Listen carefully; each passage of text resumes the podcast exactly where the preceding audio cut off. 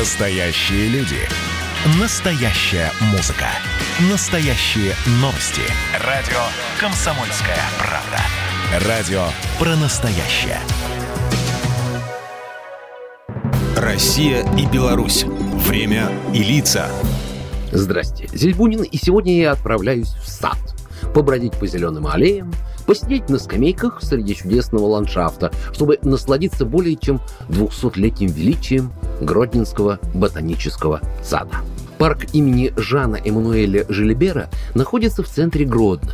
Своим именем он обязан известному французскому медику, биологу и ботанику Жану Жилиберу, который в конце восемнадцатого века приехал в эти края по просьбе одного из талантливейших меценатов-финансистов Антонио Тизенгаузе. Приехал, чтобы организовать врачебную школу и врачебную академию, а парк, открытый им же, был, ну, в качестве хобби, что ли. Уже через три года после основания сада он стал считаться самым лучшим и крупным в Европе. Многие из двух тысяч растений, появившихся в Гродненском саду, относились к разряду редких видов. Гродненский ботанический сад стал тогда важным источником пополнения гербария французского исследователя. Здесь выращивали семена из привезенных из Ливана растений, высаживали тропические экзоты, а также культивировали аборигенные виды. Известный гродненский краевед Наталья Конюк так в свое время в бесхитростных стихах писала об этом чудесном творении.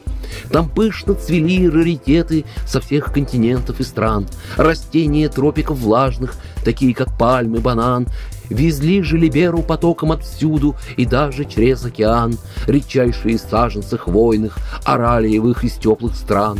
Лаковое дерево, лавровишня, пробковый дуб наш сад тогда украшали, а красула, пуя и вестия каждого взор утешали. К сожалению, для сохранения первозданности этого ботанического творения одного лишь французского энтузиазма не хватило, и когда Жилибер уехал из Гродно, сад постепенно стал приходить в запустение. А второе рождение он обрел лишь в тысяча девятьсот двадцатом благодаря энтузиазму и личной опеке учителя биологии Гродненской мужской гимназии Яна Кахановского.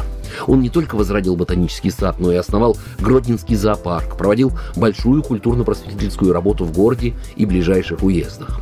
И хоть сегодня Гродненский парк значительно отличается от первого жилиберовского варианта, он не перестает впечатлять посетителей не только своими размерами, но и тем, насколько бережно и чутко можно относиться к тому, что дарует человеку природа. Ныне вокруг Гродненского сада кипят нешуточные страсти. Городские власти и энтузиасты ищут компромисс, чтобы столь чудное наследие, коим является ботанический сад, не оказалось излишне осовременено коммерциализацией обычных парков культуры и отдыха, оставив в центре Гродно это милое природное творение рук человеческих. Программа произведена по заказу телерадиовещательной организации Союзного государства. Россия и Беларусь. Время и лица.